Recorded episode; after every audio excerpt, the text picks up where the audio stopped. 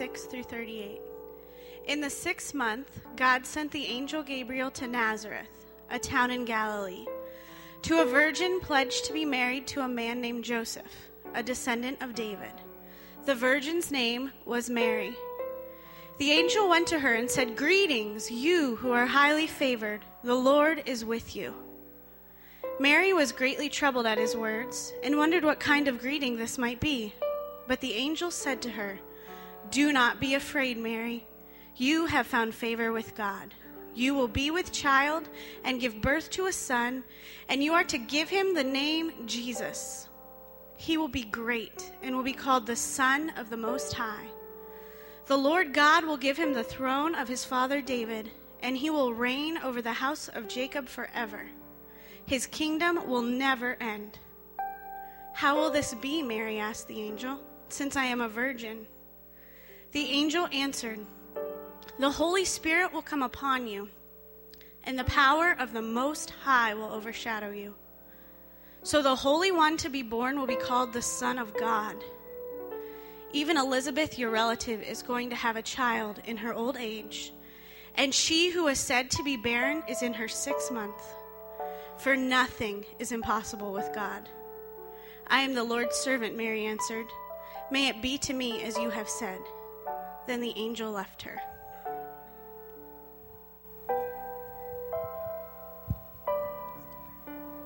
It is amazing how the young woman Mary is fully obedient to the Lord, even though she doesn't fully understand the implications of what is about to happen to her. We hold up Mary as a woman of strong faith. Her faith is strong not simply because she listens, but it is strong because she accepts God's word, even when she doesn't fully understand it.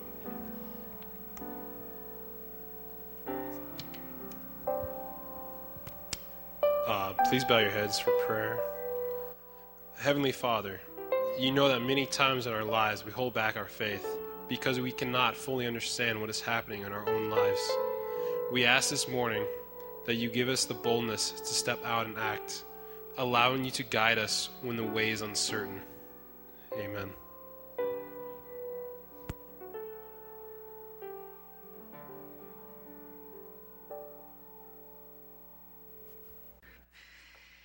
Well, humorist Dave Barry, I don't know if you read Dave Barry's columns, but humorist Dave Barry has some reflections on the Christmas season, and here's what he says.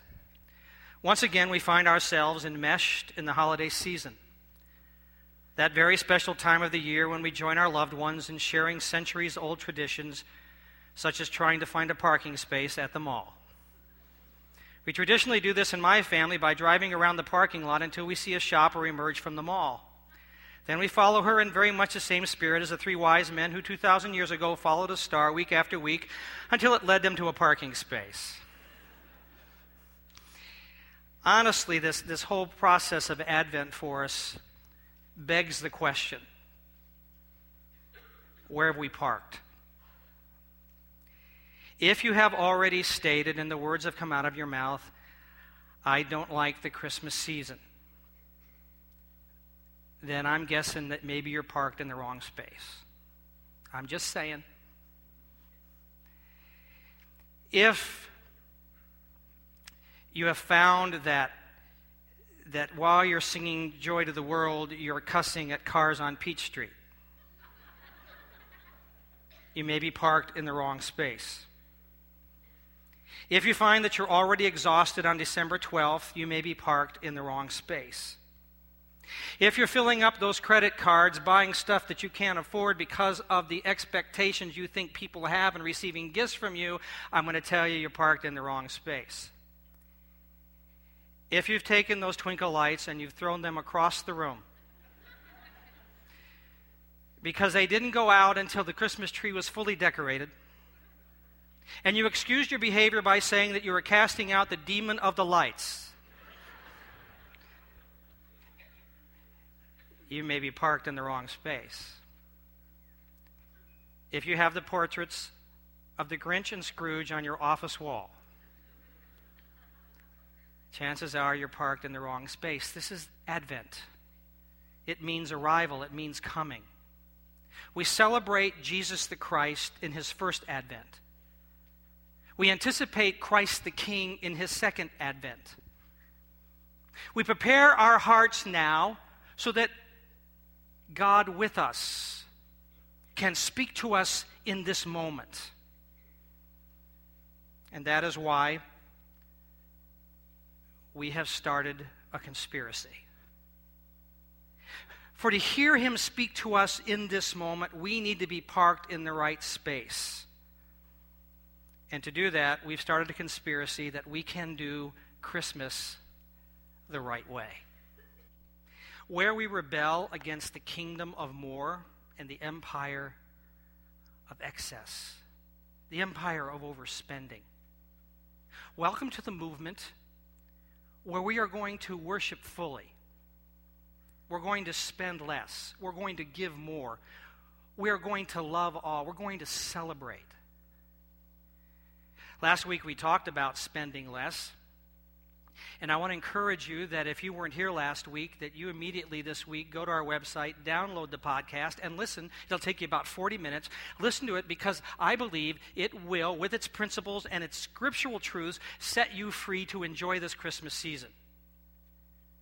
And so this morning, in light of what we talked about last week, I want to tell you this, and I want to propose to you that when we give more, we end up spending less.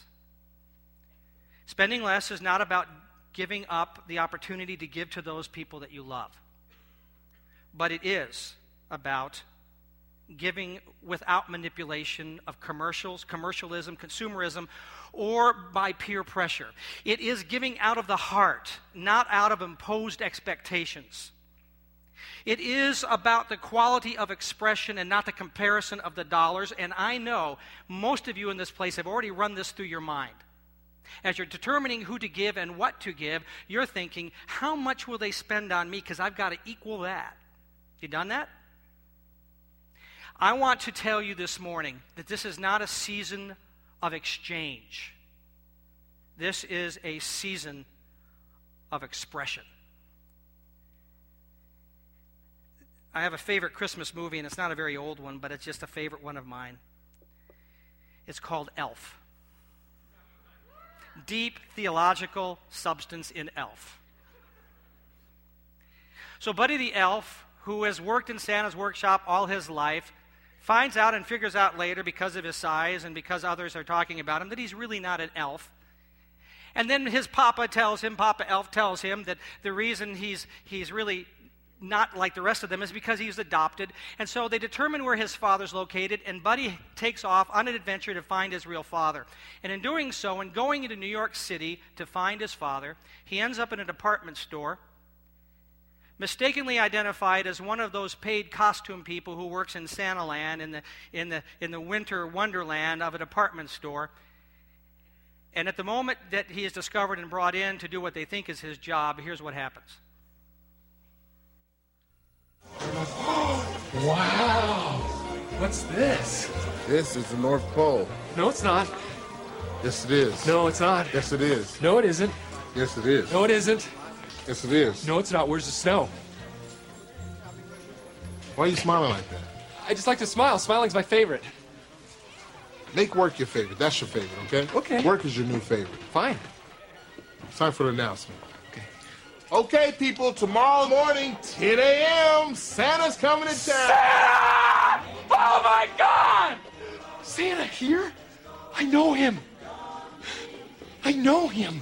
He'll be here to take pictures with all the children. Yeah. Just keep your receipts. 10 a.m. tomorrow. 10 a.m. tomorrow. Santa's coming to town. Yes. Sign this for me. Oh, hi. Santa's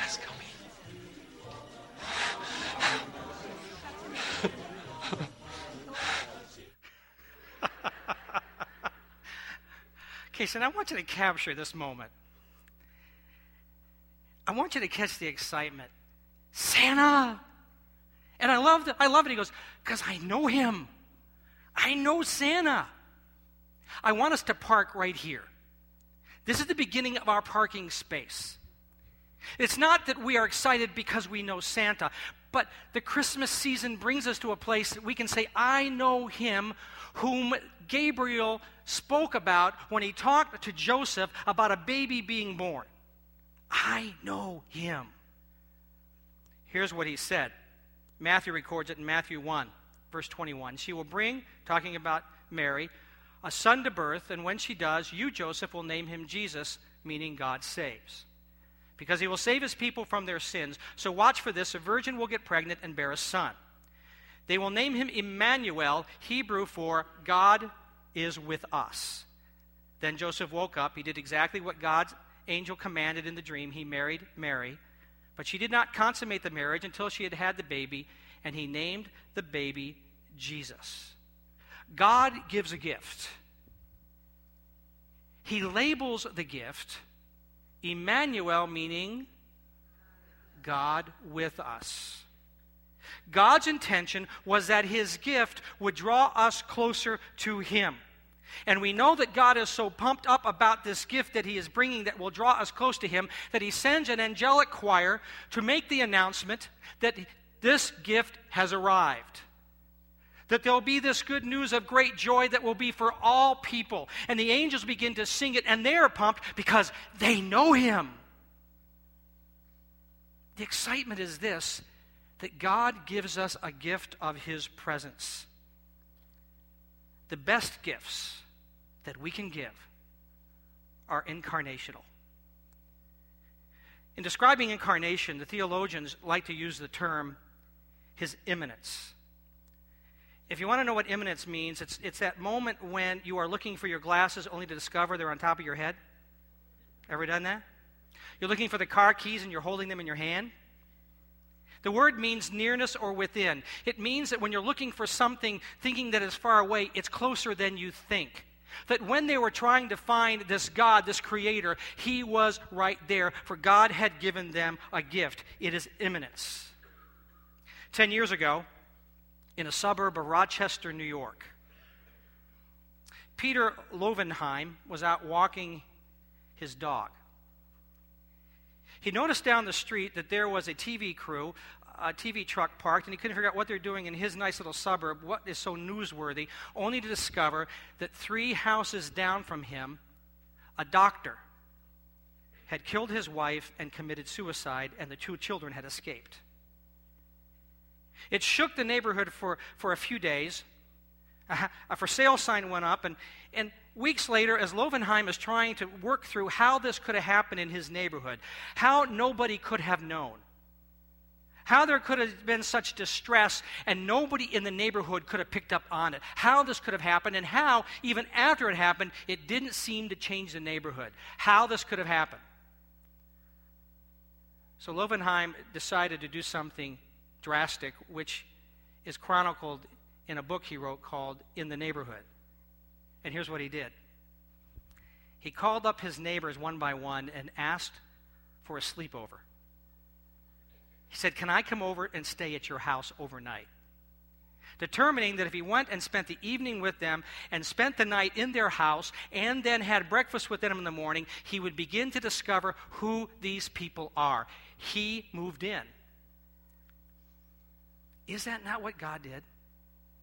And the reason the followers of Jesus declared it was good news is not only did he move in, but he remained.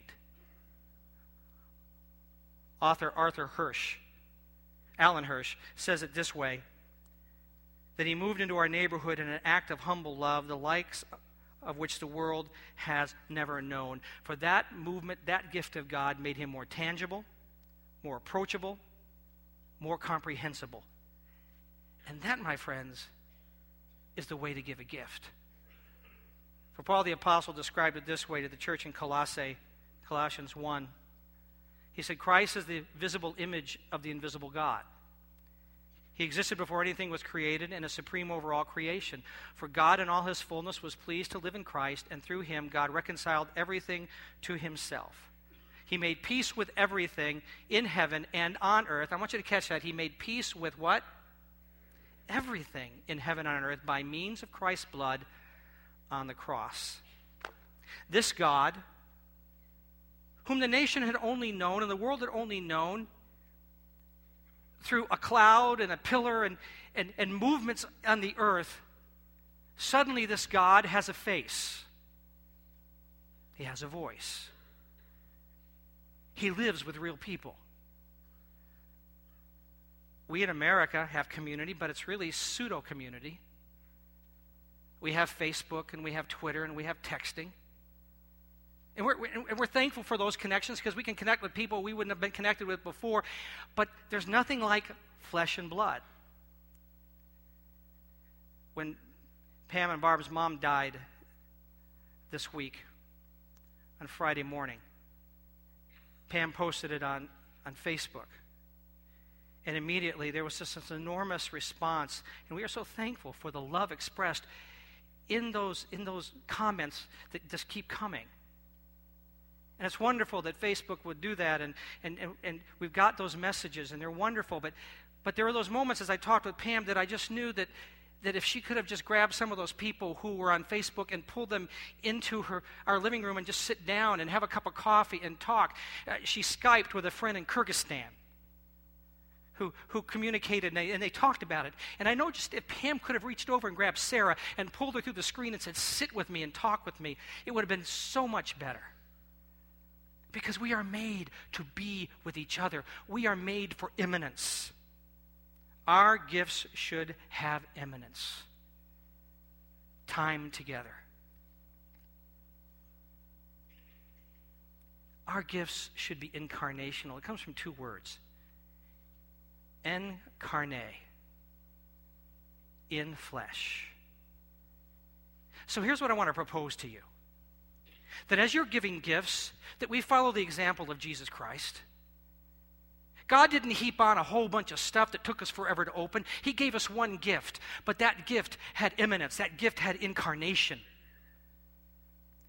That it drew us close to him. Can i encourage you that as you are preparing to give gifts this season that you make them incarnational? So mister your dad's getting up in years.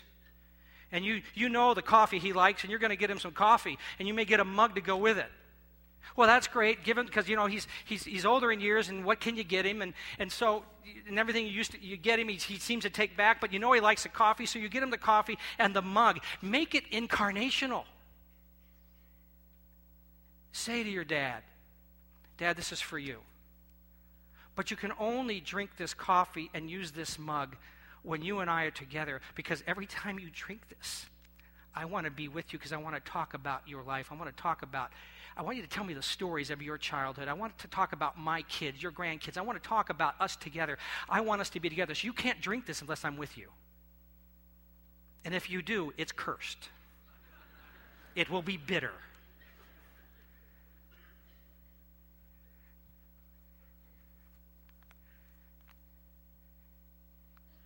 So you're going to buy that Wii game for your kids.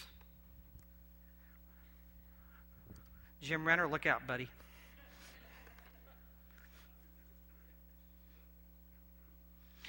Instead of just giving them the Wii game, you need to make it incarnational. You need to say, here you go, and here are the games, and the bowling, and the golf, and the guitar, and, and, and, and, and the nunchucks, and all that stuff. But, but here's the deal every Saturday at 11 o'clock, it's the whole family together, and we have to play for an hour. And then we have lunch together. Make it incarnational. So, Pam and I have a daughter that's in South Africa. She's married, and And they've given us a Christmas gift already. And you need to understand that Christmas gifts trying to be sent back and forth from Africa to here are incredibly expensive and not worth the price to ship something. So, what they have done is because of their business and their travel, they said, Here's our gift to you. Our gift to you is that we need to be together. So they said, We pooled our airline miles and we're going to give you a free ticket to Africa. Yeah. And Pam said, I'm taking it. And I said, Wait, I got to go. So our gift to her is that we're going to scrounge together the dollars and I'm going to get a ticket and we're both going to go. See, that's incarnation together. God said, There's a baby in a manger. It's my gift to you. Open the package. It's me. Now let's get to know each other. The gifts need to be that of immanence. You don't have to give so many, but they've got to be incarnational. In addition to that, I want to encourage you today to replace disposable with personal. All of us have gotten those gifts in the past that just shout out to us from the person giving, I really haven't thought about you much all year, but now I have to think about you, so I got this thing for you, so here's a 50 pound bag of chocolate mints. It just. And it's just, I had to go through the motions, and so here you go, and I don't care about your life, but I had to give this to you anyhow. Here. And what confuses you is that's the 50 pound bag of mints you gave them last year. They just regifted.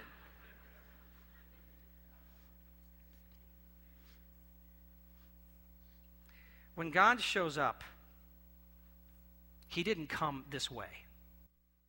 It's your neighbors, Jim and Joanna Sanders. Hey, who we kidding? We live in a totally different neighborhood. Yeah, or they won't even open the doors for us anymore. That's right. That's right. but these guys live in your neighborhood, Dwayne and Darla. Hi. We thought we'd come on by and sing some Yule tidings. What do you say? Whoa, whoa, hey, hey, Oh, back my up the sled, Lord. Rudolph. You haven't even heard our first Colonel Doodly Doo yet, all right?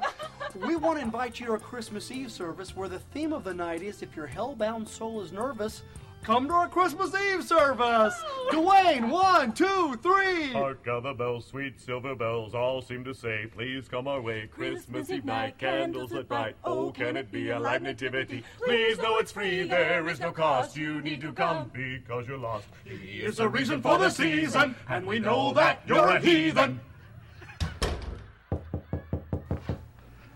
Hey neighbor, tried the front door, nobody answered, so thought we'd give the old garage door a try. And there you are. It's my church friend, Brother Jim. Hey, Dwayne's neighbor, Merry Christmas. Hey, I noticed that you didn't have a nativity set within like 10 feet of your front door, which is a dead giveaway of your atheism. So, what I thought we'd do is just give you a little bit of seasonal sanctification, huh? Whoa, whoa, whoa, hey, hey, hey. Won't you join us on Christmas Eve to make up for your evil deeds? Got the candles here. Whoa, whoops, of Jiminy Christmas. Sorry about that. Sir, I want to buy these shoes for my mama, please. What kind of person closes the door on Mama's shoes? You should stop your sin and folly.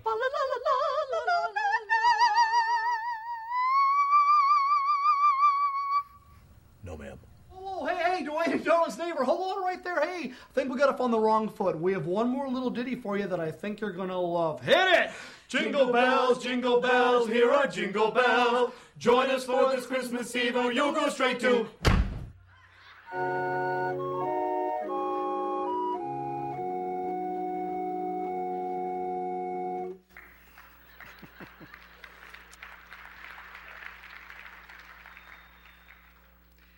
So when Jesus showed up, he didn't come not knowing who you were. He didn't say, I'm not from your neighborhood, but I got to tell you some bad news. He didn't come to condemn or to criticize. He knew us personally, He knew what we needed. It was the first group that got the word of the gift. These were shepherds. Shepherds who everyone knew were the bottom rung of value within the society. Nobody wanted them. They were so unclean that they never got to go to the temple to worship. So they never got to worship. But when the news came of the gift, it came to them first, and God said, I find you of such value that I want you to be the first to receive the gift. You go there. And in addition to that, I will give you the experience of a worship service none like has ever been seen since the time that the Shekinah glory of God filled the temple. Because he understood them personally, he understood what they needed was acceptance and worship. And he gave that to them. God gives personal gifts. The angel said in Luke 2:11, "Today in the city of David, a liberator has been born to who? You. He is a promised liberating king, the supreme authority. A savior, a liberator has been born to you. God says, I'm giving you specifically what you need because I know what you need because I know you intimately. So, as we approach this Christmas season, may I encourage you to give personally? So, a father was picking out gifts for his daughter who was leaving for college the next year. It was Christmas of her senior year of high school. And so, when it came time for gifts, that she opened it up, and, and what she found were two journals. He said, Let me explain to you what these are. He said, for this next year, for the remainder of your senior year and your summer and your first semester in college, I want you to journal. Stuff that you'll let me read while I journal what I'll let you read. I want you to talk about what it is now to move from this house into the world around you. I want you to talk about what it is to walk into your freedom. I want you to talk about how frustrating it is at times to have overprotective parents. And I'll tell you what it's like to watch my little girl grow up. I'll talk about how tough it is to let you go and how I worry about you. I want you to talk about your frustrations, your fears, your, your, your fun, your, all of the stuff that you can share with me. And then I'm going to share with you the same. And next December, we exchange our journals. Great idea. My encouragement to us today it doesn't have to be expensive, it just has to be personal. Thirdly, I want us to work on giving gifts that keep going and going and going because perpetual gifts expand community.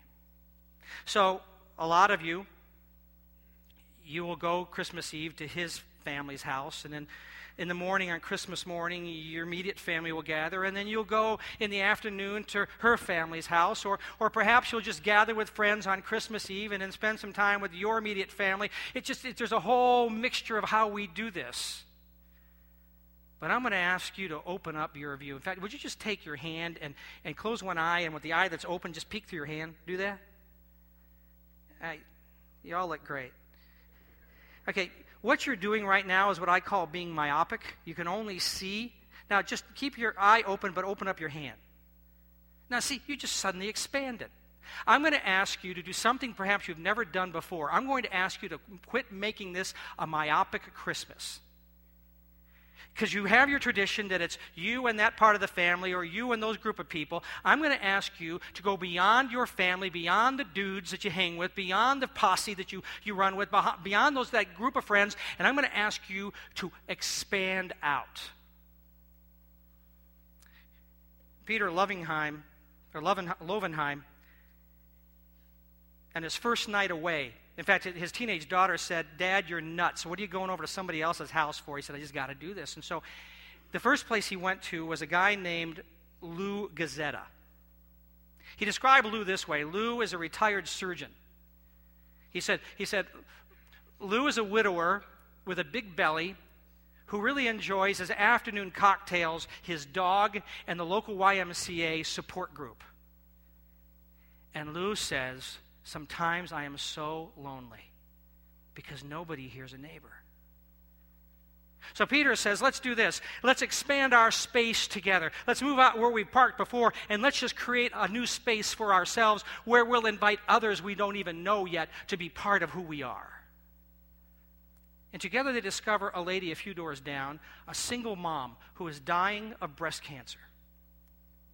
While they're talking, Lou looks up and, and there's a light over a stairwell that's, that's broken and, and it's dangerous. And so he says, Let me go fix that. And he goes and fixes it.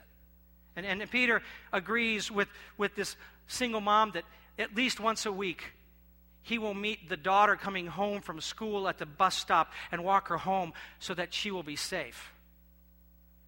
Lou and Peter make sure that she makes it to all her doctor's visits and get her to the grocery store. And in their pursuit of finding community, they actually create it because they increased their space. It's the shepherd deal. Because the shepherds found the Messiah and they found acceptance and they found worship, but they didn't keep it to themselves. They expanded it out.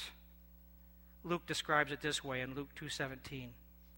Seeing was believing. They told everyone they met what the angels had said about this child. They told who? Everyone they met. All who heard the shepherders, sheep herders were impressed, and Mary kept all these things to herself, holding them dear, deep within herself. The sheep herders returned and let loose, glorifying and praising God for everything they had heard and seen, and it turned out exactly the way they've been told. I want to encourage you to let go and open up.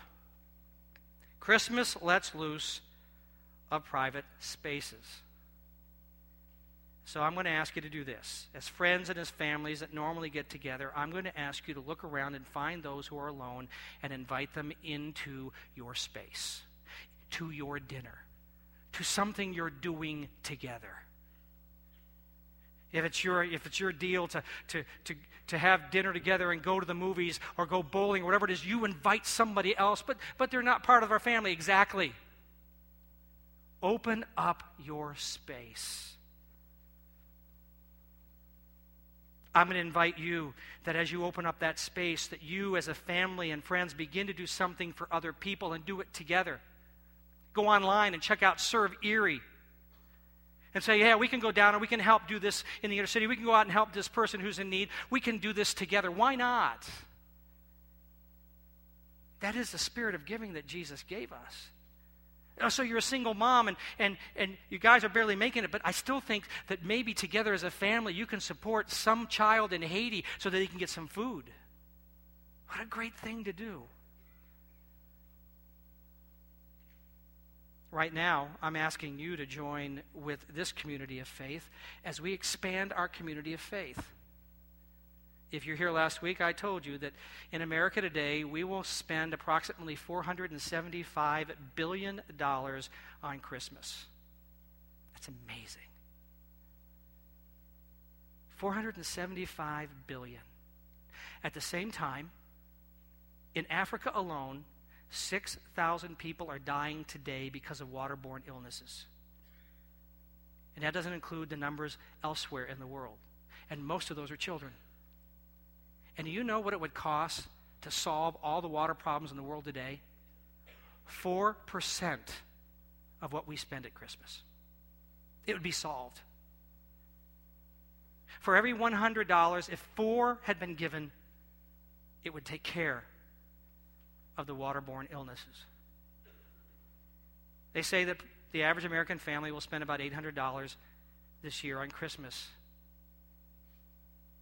If we had just given $32 of that to help solve that problem, it would be solved. But you see, here's the deal we can do better than $32 because we are the most affluent nation in the world. We think that we're poor because we don't have an Xbox with our Wii. Because we don't have, our three cars are not the latest model. Because we only have 15 sweaters, not 17 sweaters. I'm not wanting us to make guilty. I'm just wanting us to understand the joy of this season. That we should quit hoarding and piling up so that we can overspend to give to people we don't even know so that we might get returned something back to us that we don't need. I'm going to invite you to join with Pam and me and our staff that as we gather here on Christmas Eve, we are going to bring a gift, a generous gift, the best we can do, so that together, as we collect our funds together on Christmas Eve, we can save lives. That we will be putting a water well in a village in Tanzania where children are dying today. Because we are, we are capable of doing that. That we will save children and their parents. If you can't be here Christmas Eve, I've got good news. I'll take your money anytime. Because we've got to save these people. And if we do, we're going to truly find what the real joy of the Christmas season is.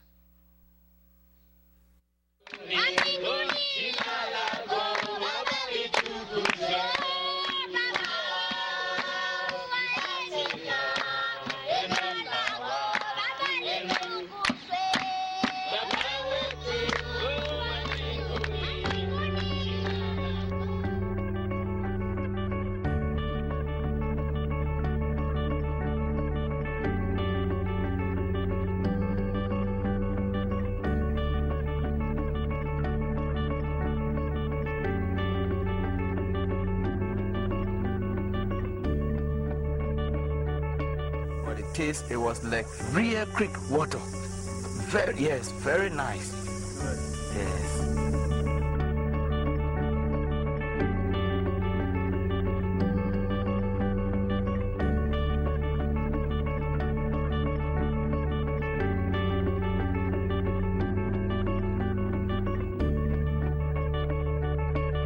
I want say thank you. I thank you people very much. Thank you. Middle? Thank you. That's good. That's good. Thank you. Thank you. Can you say it? Thank you. Thank you. Thank you. Christmas.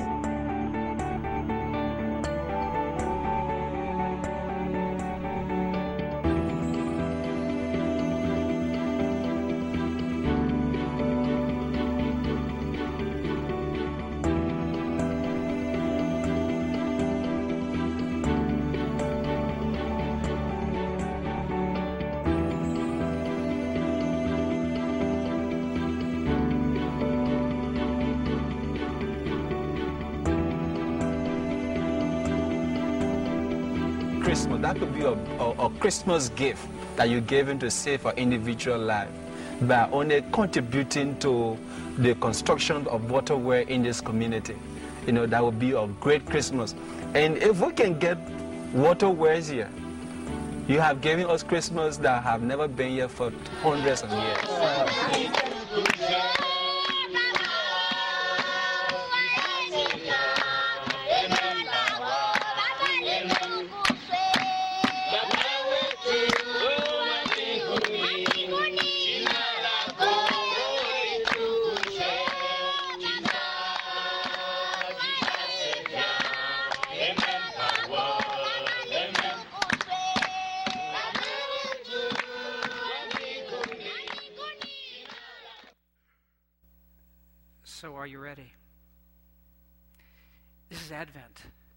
We prepare our heart for what Jesus is speaking to us.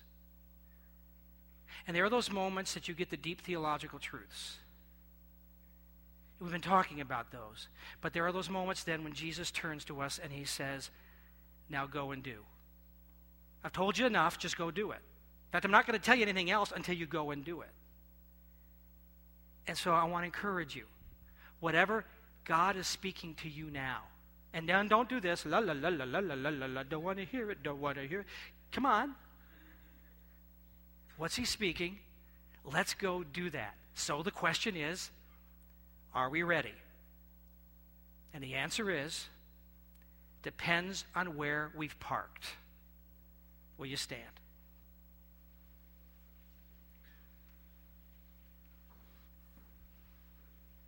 Now, may you discover in the hours and the days to come that the Spirit of Jesus has overcome you. May you find the joy in giving. May you find the courage in restraint. May you walk in balance and harmony with the Holy Spirit. And may you discover the great joy of giving with relationship and with meaning and with purpose, with personal focus. And may you find that this is the most incredible, awesome Christmas you've ever experienced because it's one of love and caring and focus. And may you have the power to resist the empire of overspending and the kingdom of more. And may you discover that the kingdoms of this world have become the kingdoms of our Lord and of his Christ, and he shall reign forever and ever and ever through us. In Jesus' name, we pray. Amen. God bless you. Have a great week. Great week. Great week. Great week. Great week.